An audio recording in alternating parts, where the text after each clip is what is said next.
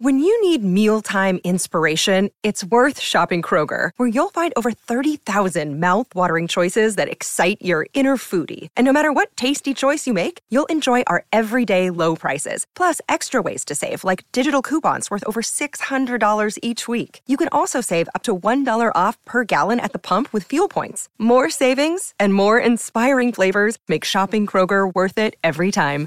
Kroger, fresh for everyone. Fuel restrictions apply. Welcome to the New Books Network. Hello, and welcome to another episode of the New Books Network. I'm Tim Thurston, one of the hosts of the network, and today I spoke with Ziying You about her new book, Folk Literati, Contested Tradition, and Heritage in Contemporary China. Professor You is an assistant professor of Chinese studies at Wooster College in Ohio and a second time interviewee, having previously discussed with us her edited volume entitled Chinese Folklore Studies Today Discourse and Practice. Today's conversation is a really fascinating one in which we took on everything from theories of tradition and heritage to the role of the individual in tradition, and particularly this, this certain class of what she terms folk literati in China, as well as her individual case study about this uh, very local tradition in northern China. It was a really it was a really interesting conversation in how we were able to balance both sort of these broader theoretical issues with these very very local and specific cases. And I hope you'll enjoy it. Thank you. Hello, and welcome to another podcast episode of the New Books Network. I'm Tim Thurston, one of the hosts of the network, and today I'm talking with Ziying You about her new book, Folk Literati Contested Tradition and Heritage in Contemporary China, published with Indiana University Press. Professor You is an assistant professor of Chinese studies at Wooster College in Ohio and a second time interviewee on the channel, having previously discussed with us her, uh, her edited volume entitled Chinese Folklore Studies Today Discourse and Practice. Ziying, welcome back. Thank you so much for having me back. Uh, it's uh, it's absolutely my pleasure. Uh, seeing a few years and a pandemic have intervened since the last time you were on the podcast. So I was wondering if you could remind us a little bit about yourself. Tell us what's your folklore origin story. Uh, thank you. Uh, in our last interview, I mentioned how my childhood experiences of living with my grandparents in a rural village affected my understandings of living folklore and my passion for folklore. Sadly, both my grandparents passed away, but I carried their legacy and my passion for folklore never faded. Um, when I did my fieldwork in different places in China, I felt that I always saw my grandparents among those ordinary people. As a folklorist, I study the values, beliefs, stories, and practices of ordinary people and highlight their role in making history and culture. Luckily, I encountered many professors, classmates, and friends who shared the same passion with me in my long journey to become a folklorist. So, for my educational background, I earned my first master degree in Chinese studies in Chinese literature with a concentration on folk literature at Beijing University, and then earned my second master's degree in folklore studies at the University of Oregon. So after that, I pursued my PhD at uh, the Ohio State University, which has uh, the one of the best folklore studies programs in the world. Uh, I'm very lucky to have met so many great uh, folklorists who became my role models there. I think uh, this book um, is like a gift to express my gratitude to all those great folklorists and scholars who helped me become who I am now. Oh, that's that's such a great introduction. Um, and and and it makes me it actually leads me ne- to my next question, which is sort of so talk to us about how this book came to be. You sort of expressing it as a gift to um, to to to these these other mentors and these other people who have sort of helped you develop. Um, so at one point in the introduction, you said you've been working with this community since 2007. So tell us about this book and its sort of its history and how how you came to write it. Uh, thank you for this great question. Um, this book is based on my dissertation completed at the Ohio State University. Yes, my fieldwork in Hongtong, Shanxi began in spring 2007 when, when I joined a group of Chinese folklorists to help local communities apply for the nomination of their living traditions as China's national intangible cultural heritage, known as ICH for short. So, with the greater support of Chinese folklorists, the local traditions that I study were inscribed in the second list of items of China's national ICH in 2008. Then in summer 2012 and in spring and summer 2013, I went back to conduct my dissertation fieldwork. So my advisor was Professor Mark Bender and uh, Amy Shuman Dorothy Noyes are also were also on my dissertation committee. They gave me great advice on my fieldwork and also on my theoretical frameworks. During my fieldwork, I mainly lived with my hosts Wang Wei and his wife Miao Hongjun in Yangxie village, where the temple of Yao and the temple of Ehuang Nuying are located. Yao is one of the ancient Chinese sage kings. Ehuang Nuying are Yao's uh, two daughters. Their temples uh, in Hongtong were my main fieldwork sites. I met many local people who came to burn incense and ask for protection from the deities at the temples. Many of them kindly shared their personal stories, beliefs, and practices with me. My hosts were super kind and helpful, and they accompanied me as I participated in local temple fairs, as I interviewed many villages and traveled in Hongtong. Um, I stayed in Yangxie during the most time of my fieldwork. Uh, I also stayed in the Lishan Temple complex for two weeks in summer 2012. Um, and also I stayed in Wan'an for about one week. So many people uh, helped me uh, tremendously during my stay there. I also accompanied the annual ritual processions to travel throughout Hongtong in 2012 and in 2013. And many villagers opened their homes to me, generously offering delicious meals and clean beds. I owed the comp- uh, completion of this book uh, not only to my great mentors, advisors, professors, Mo uh, role models, but also to many people that I encountered and talked with during my fieldwork. They have not only made their own history, but also made this book possible.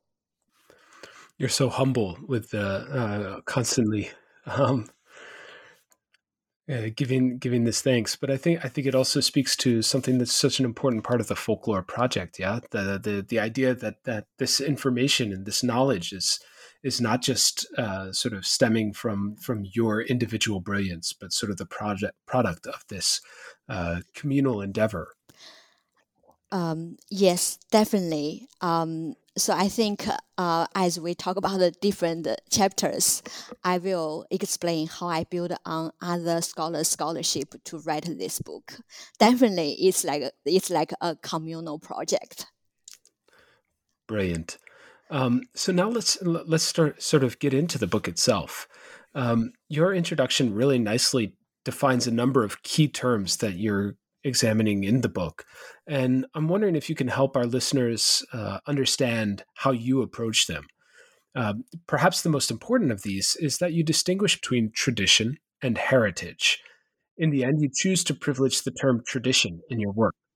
Can you take us briefly through these terms and maybe a little bit of their history, briefly being uh, probably the operative word, um, and and why you've chosen to use the term tradition over heritage for the most part. Uh, thank you for these great questions. So I will start with the term tradition. Tradition is one of the core terms in folklore studies and is itself traditional in the field. As I discussed in my book, Elliott Oring tracks its usage by John Aubrey in uh, 1696 and W. J. Thoms' use of local traditions in 1846. E. Sidney Hartland characterized folklore as the quote science of tradition quote ends in the last years of the 19th century. Since then, tradition has remained central to most definitions of folklore and is regarded as one of a few keywords in folklore studies. Francis Lee Utley establishes tradition as a prominent word in his proposed definition of folklore. Uh, Dan Ben Amos has challenged this criteria in the definition of folklore, arguing that the traditional character folklore is an analytical construct by scholars instead of a cultural reality. In his influential 1984 essay entitled The Seven Strands of Tradition Varieties in its Meaning in American Folklore Studies, Ben Amos identified a variety of ways that uh, folklorists have used tradition as law, as canon, as process, as mass, as culture, as langue, and as performance.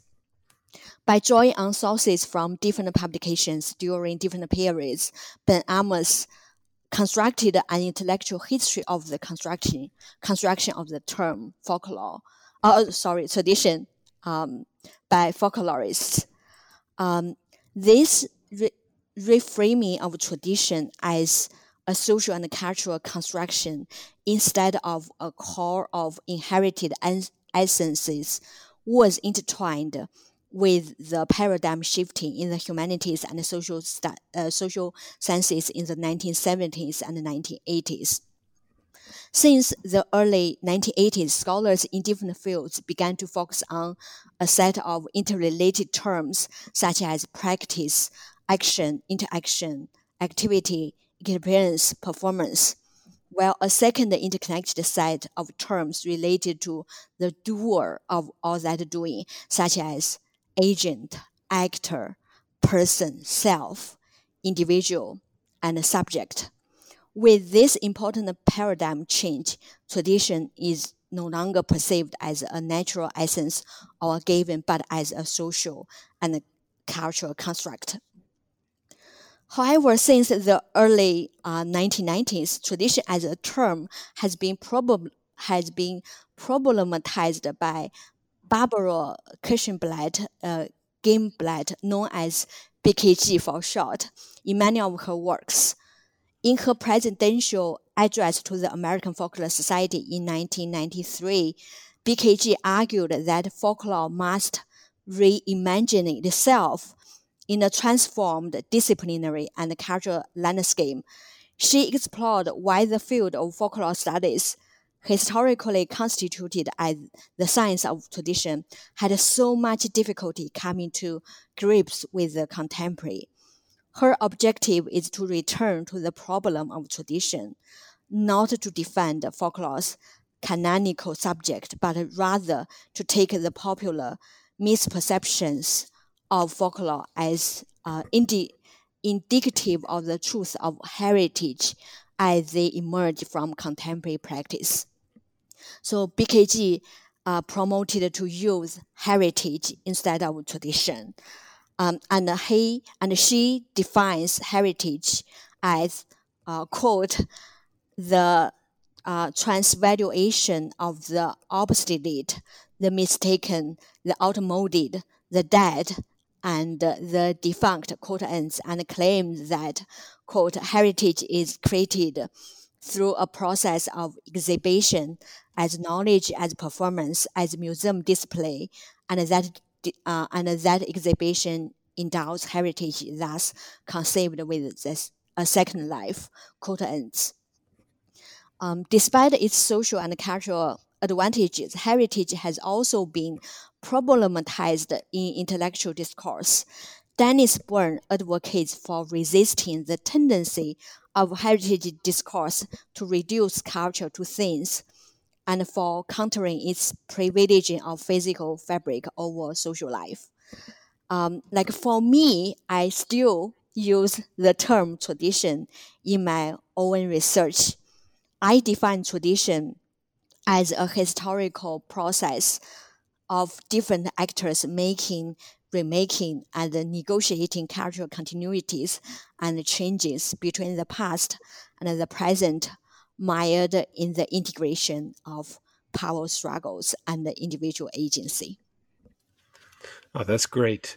Um, and and that last bit I think is particularly important for your project. This this question of power struggles and individual agency, uh, not least because you're trying to graft this this uh, this theorization of tradition onto the Chinese context, uh, and, and uh, or understanding certain certain individuals uh, in China uh, through some of the, through their work in traditional spaces, and so um, and and one of the key terms to this, and it's one of the terms in the title. It's also one of the terms that appears throughout the book. Is this one of folk literati? And can you tell us a little bit more about how you define this term, and then about the role of the literatus uh, historically and present, and how that sort of separates from the intellectual in China? Uh, thank you for this great key question. In my book, I, I coined the term folk literati to describe a group of people who are skilled in classical Chinese, knowledgeable of local traditions, and capable of representing them in writing. Generally speaking, the ultimate goal of folk literati is to maintain cultural continuities as expressed in the vernacular concept that incense is kept burning. 香火不断 in the face of the many tensions and ruptures associated with practicing folk traditions, especially during uh, periods of political upheaval. The literati as a significant social group in cultural production have been widely studied in pre-modern Chinese history and literature. But this social group and the surrounding uh, cultural environment are believed to have disappeared in China during the 20th century with the fast change um, in politics, economy, and uh, culture. Little attention has been paid to the living conditions of folk literati or their important role in remaking local traditions in contemporary China. So, in my book, I draw on my ethnographic case study to present the important role of folk literati in remaking local histories, myths, legends, beliefs, and continuing stigmatized beliefs in local communities, underlying why they shouldn't be excluded from the fields of folklore studies and cultural studies. I think that's really great. I think that's a really important intervention um, as we'll see throughout throughout the rest of our discussion. Um, so, uh, moving into sort of the body of the book proper, uh, like any good ethnography, chapter one begins with sort of a discussion of the field site, um, this this Hongtong County, uh, and you said it's in Shanxi, Shanxi, right? Um, yes. So, um, can you give us where is Hongtong County? beyond that, uh, where in Shanxi is it? Um, can you tell us a little bit about the festival tradition you're examining and the community that maintains it? Uh, thank you so much for another great question. Um, uh, Hongtong is a county in the prefecture level city of Lin, Linfen in the southwestern part of the Shanxi province. Uh, Shanxi province is located in the um, northern part of China, known as the cradles of Chinese civilizations. So currently, Hongtong is very well known as a major immigration transfer center in Ming Dynasty. So today, a popular Chinese folk song goes, "Where is my old hometown, the bigger pagoda tree in Hongtong, Shanxi? Well, what is the name of my ancestors' old home, the stork nest under the pagoda tree. In Chinese, it's like 问我老家在何处？山西红桐大槐树。祖先故居叫什么？啊、呃，大槐树下老冠窝。Uh, the local traditions that I study are called Hong Tong Zhou Qin in Chinese, um, which could be translated as the custom of visiting secret relatives in Hongtong. In the ICH application materials, the original title was Receiving Aunties and Greeting Niang Niang Visiting Rel Relative Activities. The term aunties and niang niang refer to Ehuang and Nuying, the two daughters of Emperor Yao and also two wives of Emperor Shun. Emperor Yao was one of the five emperors that appear in records documenting the beginning of Chinese history. Yangxie village in Hongtong is believed to be the birthplace of the sacred animal Xie, who could distinguish good from evil, and also the birthplace of Nu Ying, Yao's daughter. Traditionally, uh, villagers in Yangxie, where the temple of Yao and also the temple of Ehuang and Nuying are located, view themselves of, as the descendants of Emperor Yao. They call Emperor Yao grandpa and call Ehuang and Nuying aunties. Residents around Lishan, where the temple of Shun and also the temple of Ehuang and Nuying are located, call Ehuang and Nuying Niang Niang they, they view themselves as the descendants of Emperor Shun.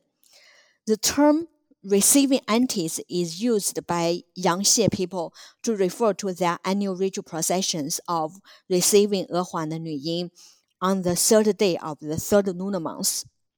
On that day, uh, participants in Yangxie carry Ehuang and Nuying's divine sedan chair to Lishan uh, to receive them back to Yangxie. The parades last, last for about uh, four days, and a large temple fair is held in Lishan. On the 28th day of the fourth lunar month, which is believed to be Emperor Yao's birthday, residents from Lishan um, come to Yangxie to receive the two sisters back home. A 10 day temple fair is held in Yangxie to celebrate um, Emperor Yao's birthday.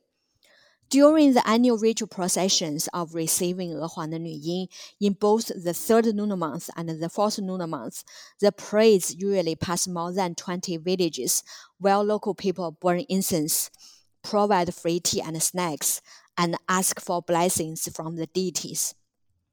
In large villages, local people also play drums and guns, competing with the players from Yangxie or Lishan.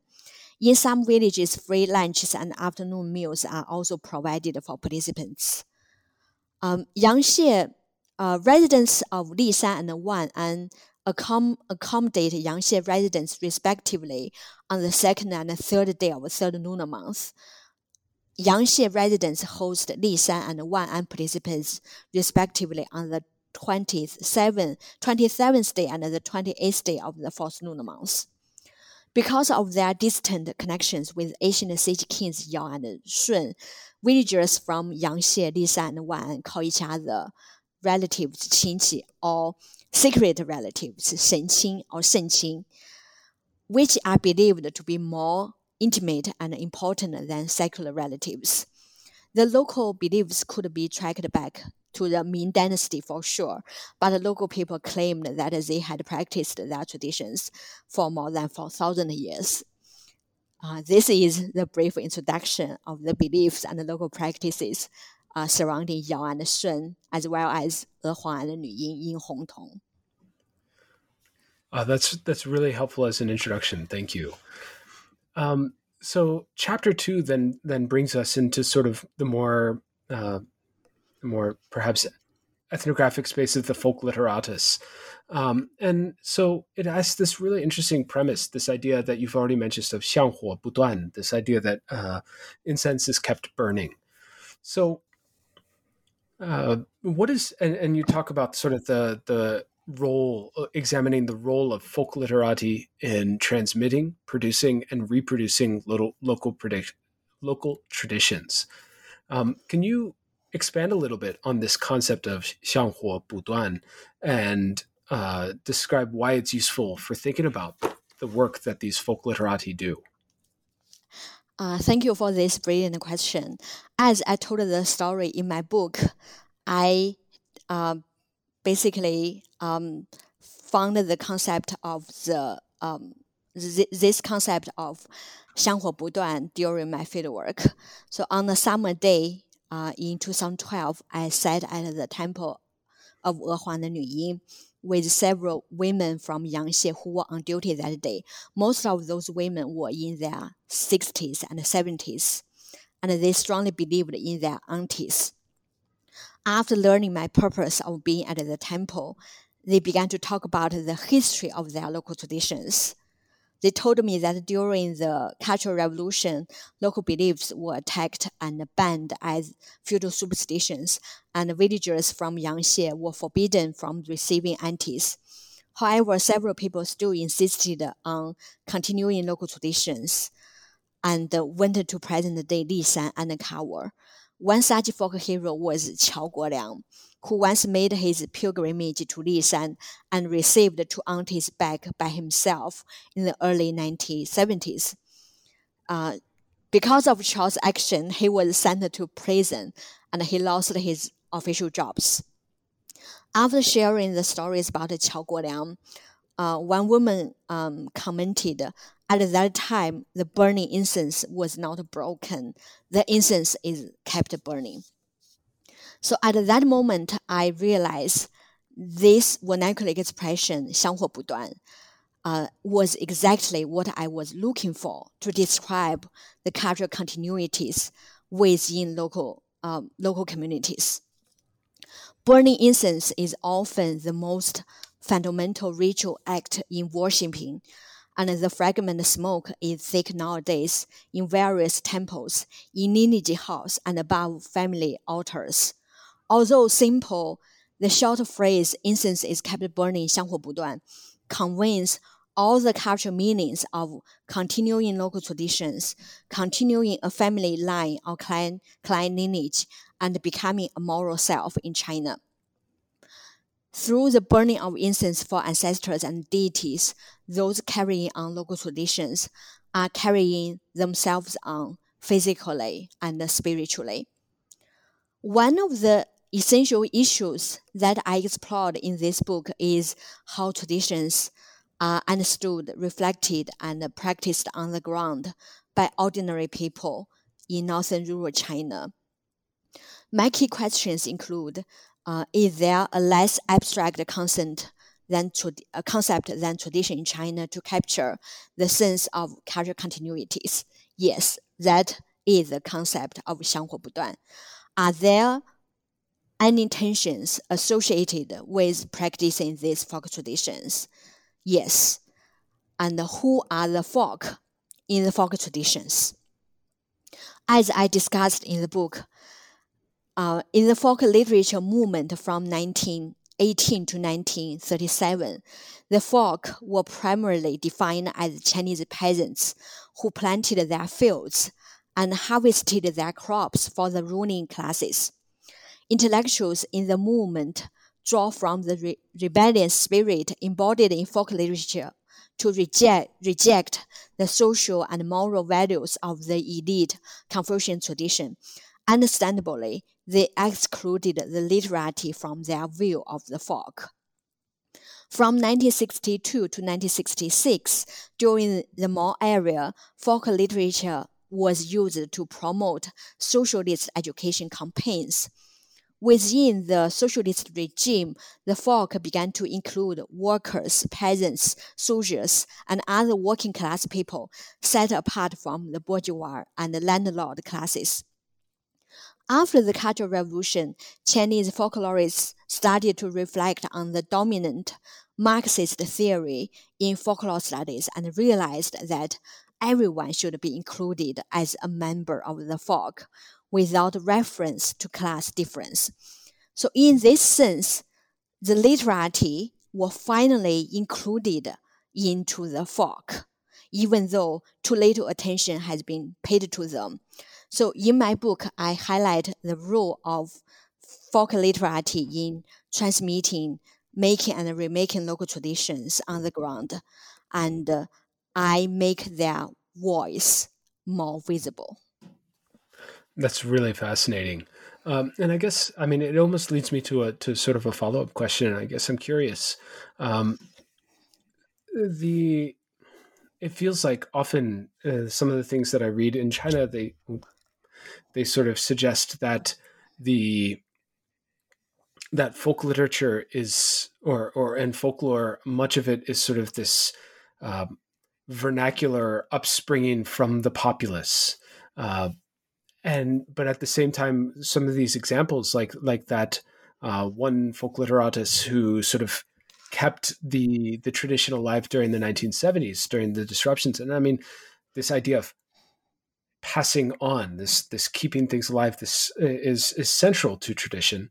And it seems that sort of traditional power structures are also so important to these traditions. And i wonder how that gets navigated by some of these uh, by scholars in China, but also some of these folk literati. How do they? I mean, the the sort of the competitions of sort of this this grassroots upswelling of sentiment versus um, the the way that tradition can also sort of cement or reinforce traditional power structures. Um, this is very very complicated.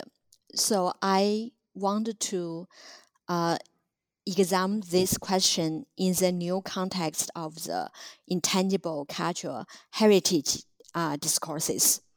Uh, I think um, so. In the in the chapter one, two, three, so I highlighted the contributions of folk literati in the 1970s, uh, 1980s, and 1990s. Definitely during that moment, um, because of the ideology, the local traditions uh, were banned or, uh, or stigmatized during that during that time. So we see how folk literati tried to get through all the um, like the power structures to uh, continue their traditions.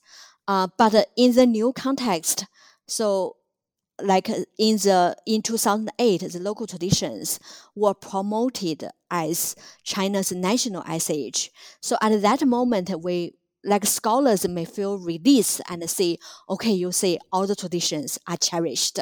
Um, so i think uh, like you see the government the whole government um, is um, supporting the local traditions and so on. Um, so i think my own research uh, is complicated in both ways. So during the 1970s, 1980s, 1990s, uh, when the local state didn't support the local traditions, the folk literati found ways to um, fight against the power structures and also to continue their traditions. And then in this new century, um, as I argued in the final chapter, Actually, the whole project disempowered the local traditions and also uh, disempowered the local communities to protect their own traditions. As we could see from the final chapter, the new actors entered the stage and they dominated, especially the government. The government institutions uh, dominated um, in the in both discourse and practice. And then folk literati local communities uh, are excluded. Um, so I think the issue is very, very complicated. I'm trying to highlight the dynamics of tradition making and heritage making on the ground to situate all the situations, um, the case in very specific contexts. Absolutely, and I and I think that that sort of really comes out uh, in the next chapter, chapter three. We'll get to sort of the whole heritage thing at the end. I mean, because it, I mean, it's it's amazing that you've written a whole book, but then heritage is just at the end because it feels like heritage is so all encompassing when we talk about traditions in China today.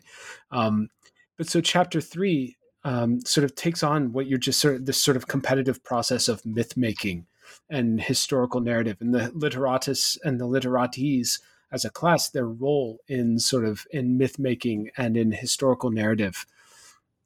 And you do this in chapter three through the examination of one literatus, folk literatus uh, named Li Xuezhi. Um, can you tell us about Li Xuezhi and uh, how how does he his experience help you to read myth as a meta discourse and as a discursive act? Uh, thank you so much for this great question uh, Li Xuezhi is a star contributor um, to my research. Uh, sadly, he, he passed away in 2020 after my book was first published. Um, so, as he is one of the key contributors of my book, I would love to share his life stories in details. Uh, Li Xuezhi was born in a very poor peasant family in Lishan in 1928. Even though he was very talented. Uh, but his family was very poor and couldn't afford him um, to go to school. So his teachers took turns to support him to finish elementary school. And then later, um, the local nationalist government um, supported him to finish his uh, middle school. And when Li was 17 years old, um, he married the daughter of one of his school teachers. Uh, but unfortunately, his father passed away two months after his wedding, so Li had Li had to start to work to earn a living to support his family. His school principal recommended him to work for Liang Huazhi, a nephew of Yan Xishan. Um, Yan Xishan is was a warlord who controlled Shanxi from 1911 to 1949. Li Xuezhi then became a junior officer in one of Liang's spy organizations and later was promoted to secretary in a high-level spy organizations headquartered in Taiyuan. But his career in Yan Xishan's nationalist government ended very quickly when the communists took control of most of Shanxi in 1949. Yan Xishan fled to Taiwan, and Liang Huazhi was named as the chairman of the Shanxi province. For six months, Liang Huazhi led a savage resistance until the communist troops finally entered Taiyuan. Liang Huazhi killed himself, and also more than 500 nationalist officials killed themselves. And before they committed suicide, they burned a prison filled with uh, communist soldiers captured during the Civil War. Liang Hua, uh, Li Xuezhi was only 21 years old uh, when that happened. He left for Beijing, wanting to follow um, Yan Xishan to Taiwan, but he couldn't get any ticket. He was frightened that the communists might kill him after liberation. He was sent to study in a special training group for defended nationalists. He stayed in the training group for about uh, seven months. Later, he was assigned to the uh, Reform through Labor farm in Yanbei. That farm was a labor camp for political prisoners and people from the older ruling class who were trained to farm. So in 1955, Mao Zedong launched a second wave of anti-counter-revolution campaigns, and many political opponents and capitalists were sent to prison or killed. Uh, Li Xuezhi was frightened and knew that he didn't have any future. His wife was still waiting for him at home, but he forced her to divorce him. In the anti-counter-revolutionary campaigns, Li Xuezhi was sent to a prison in Taiyuan, where he stayed with Japanese soldiers, nationalist officials, and Yan Xishan's senior officers. Li was accused of killing a communist when he had served in Liang Huazhi's spy organization. Since Liang Huazhi committed suicide, Li became the scapegoat for the murder. So he was sentenced to 12 years in prison. Um, Li Xuezhi was then sent to another labor camp and was released in 1966. When Li Xuezhi came out of prison in 1966, the Cultural Revolution started.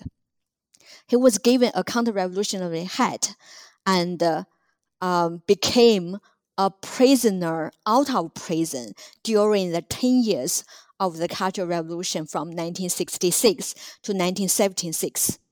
So after suffering for 27 years, Li Xuezhi eventually received his freedom when Deng Xiaoping initiated the reform era in 1978. Li Xuezhi was almost 50 years old then, so he spent most of his first life in prison.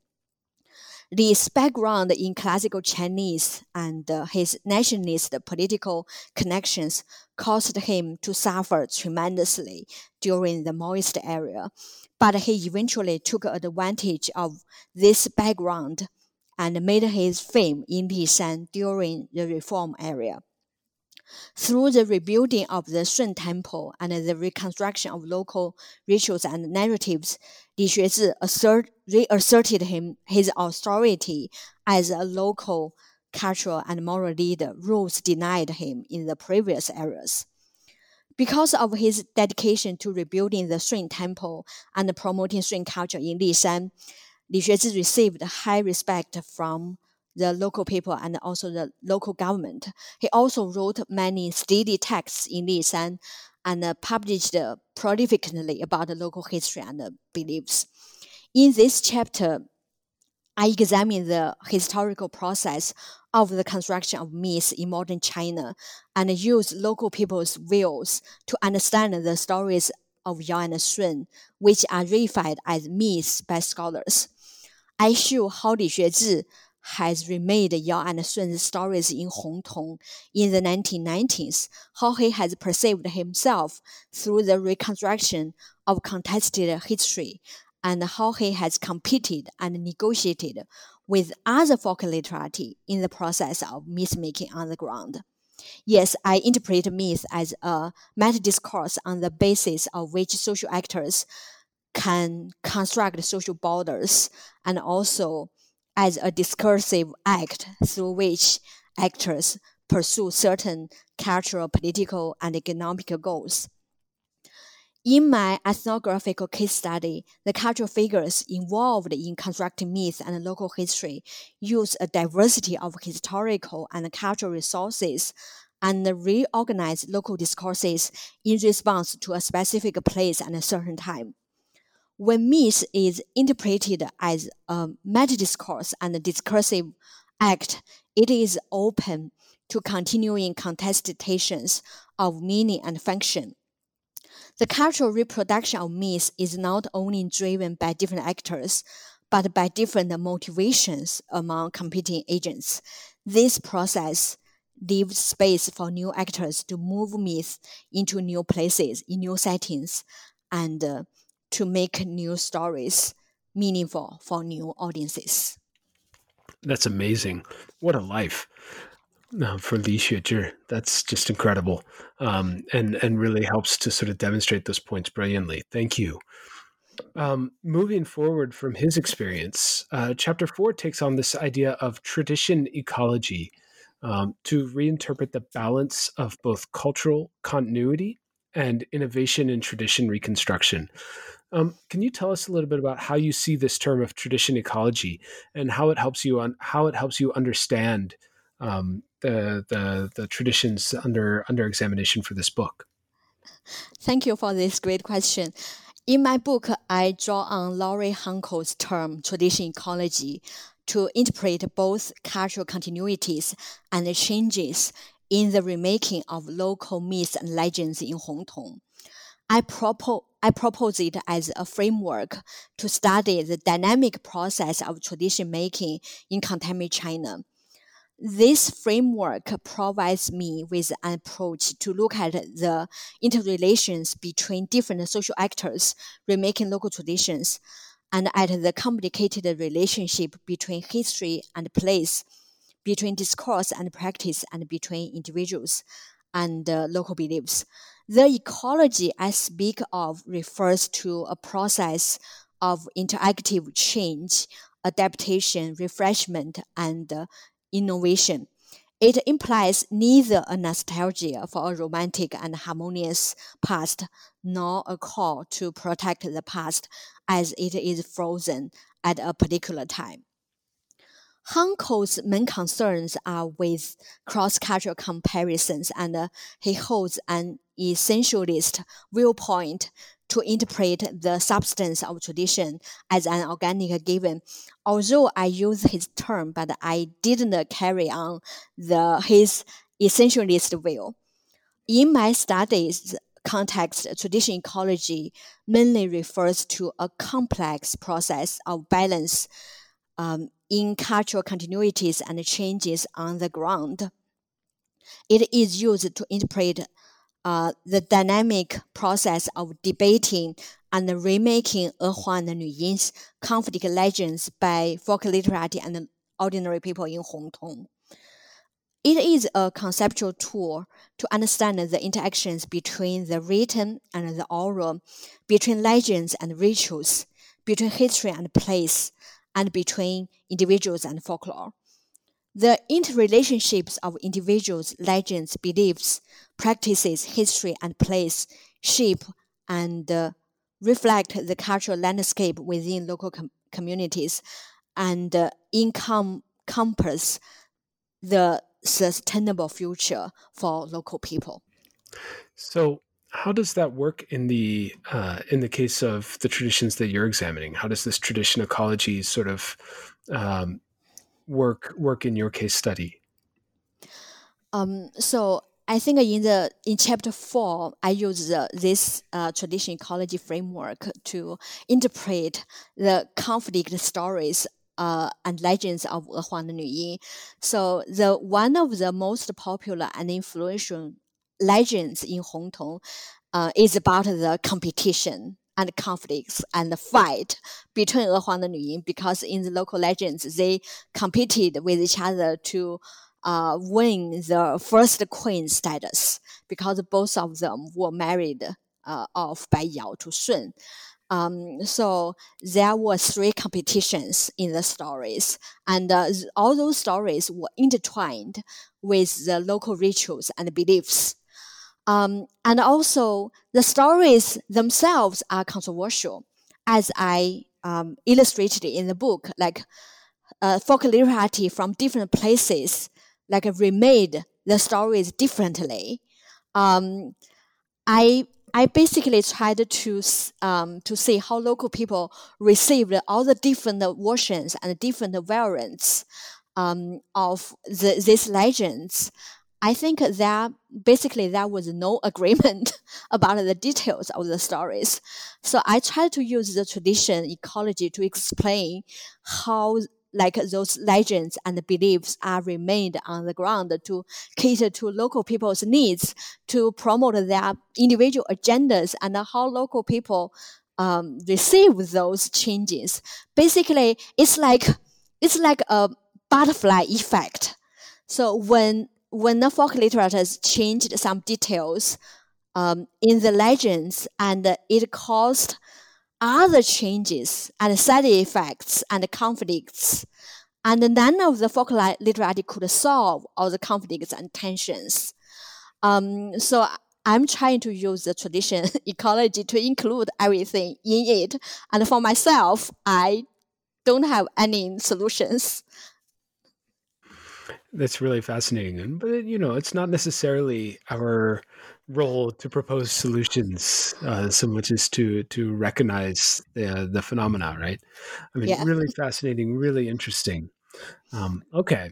Um, so moving on ahead to chapter five, you then sort of in chapter five through examining folk literati as a social group within local contexts, you propose that tradition can be uh, conceptualized as a dynamic process of transfer of appreciation, um, an ability to understand the meaning or importance of a valued practice or cultural process. Can you expand on this idea a little bit and describe how uh, your interlocutors showed this? Um, thank you for another brilliant question.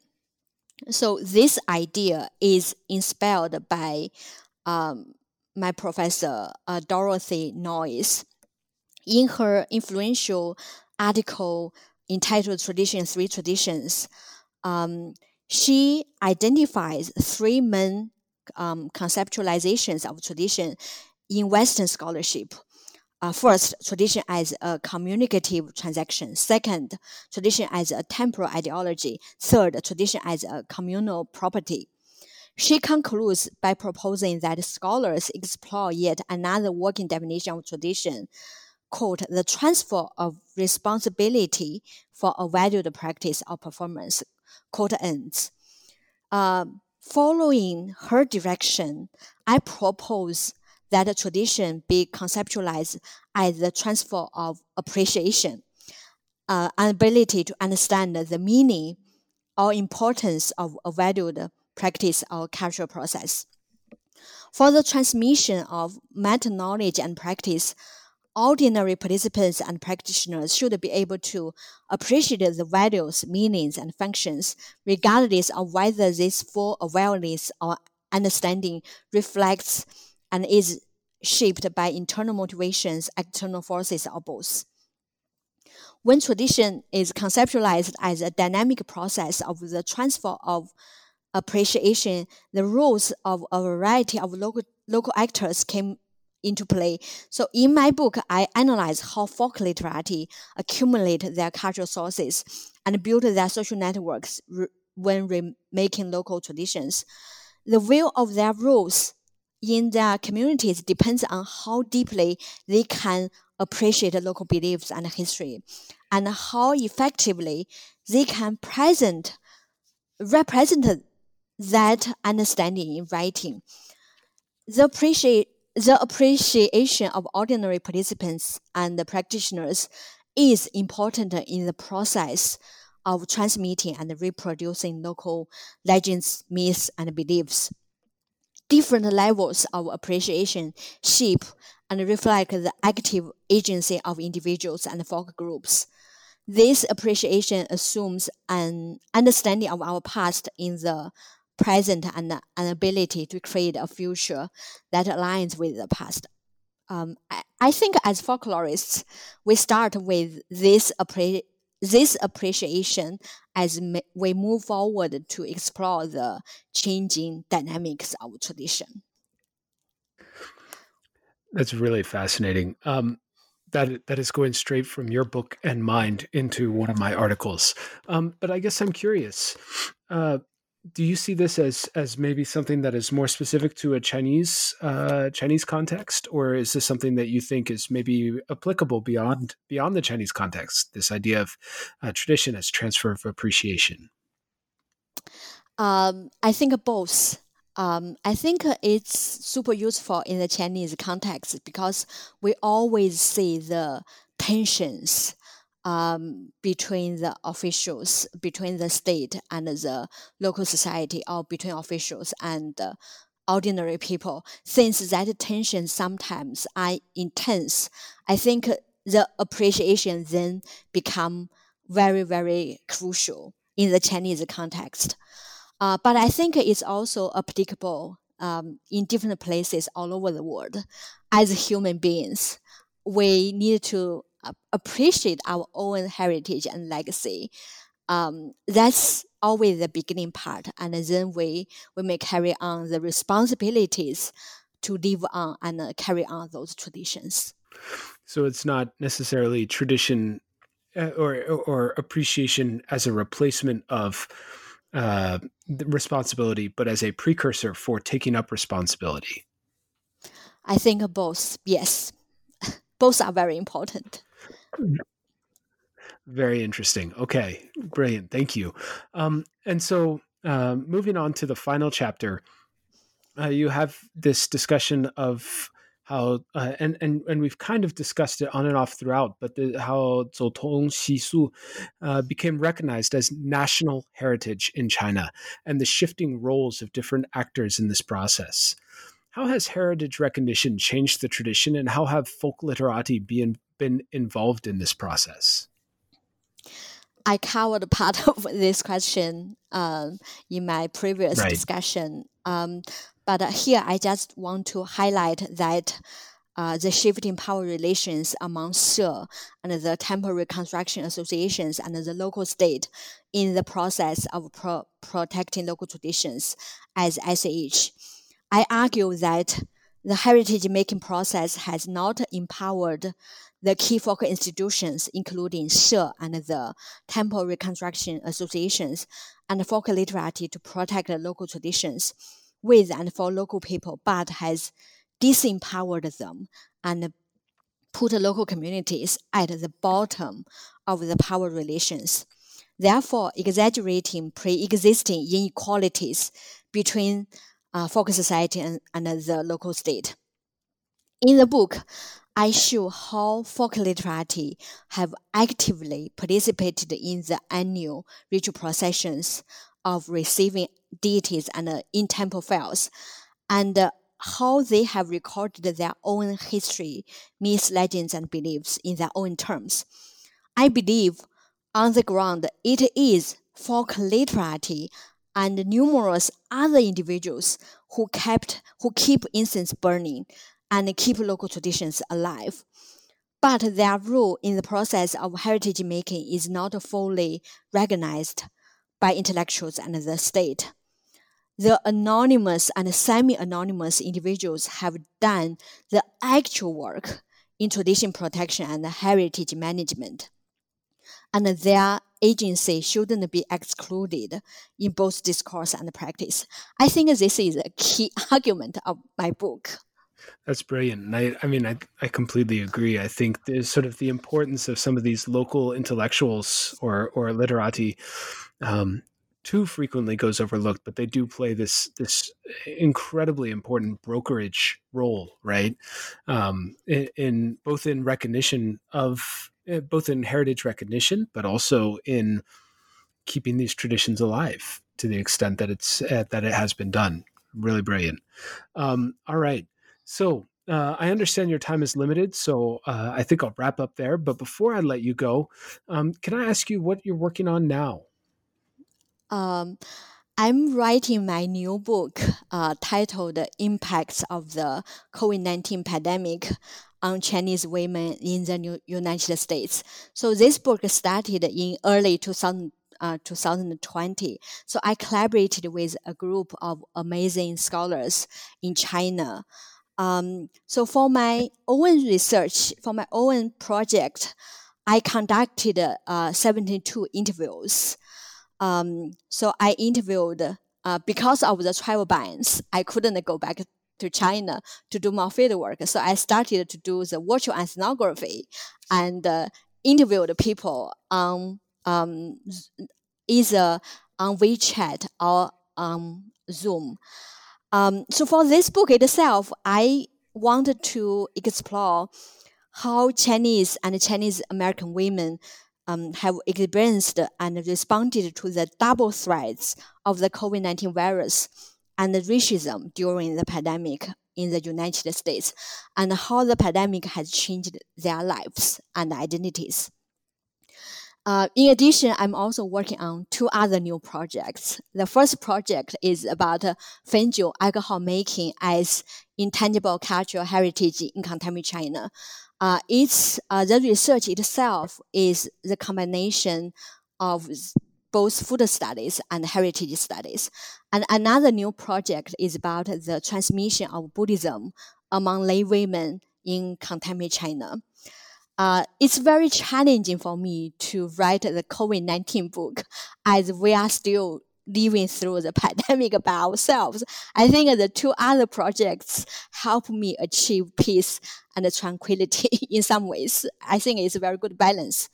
And in addition to research, I'm teaching a new course uh, at the College Wooster, um, anti-Asian racism. It's actually required by students, by our Asian and Asian American students in the March for Asian Lives movement. Um, in addition to my teaching, I'm also working with a fantastic group of Asian and Asian American scholars and activists to promote the significance of Asian American history in, in K 12 education in different states uh, in the United States. I'm trying to do more com- community service so that I want uh, I could contribute more to building a more diverse, equal, and inclusive community, not only at my college but also beyond. I mean, this is all so brilliant, and you are so unstoppable and indefatigable. Um, really amazing. I can't wait to see the product of this important of all of this important work. Um, and wish you the best of luck in, in, in completing all of those projects in a timely fashion. If anybody can do it, you can. Um, thank you so much, Ziying, for your time. Um, we will not take any more of yours as you continue that very important work. Thank you so much for all your encouragement. I will keep fighting. Thank you. All right, thanks.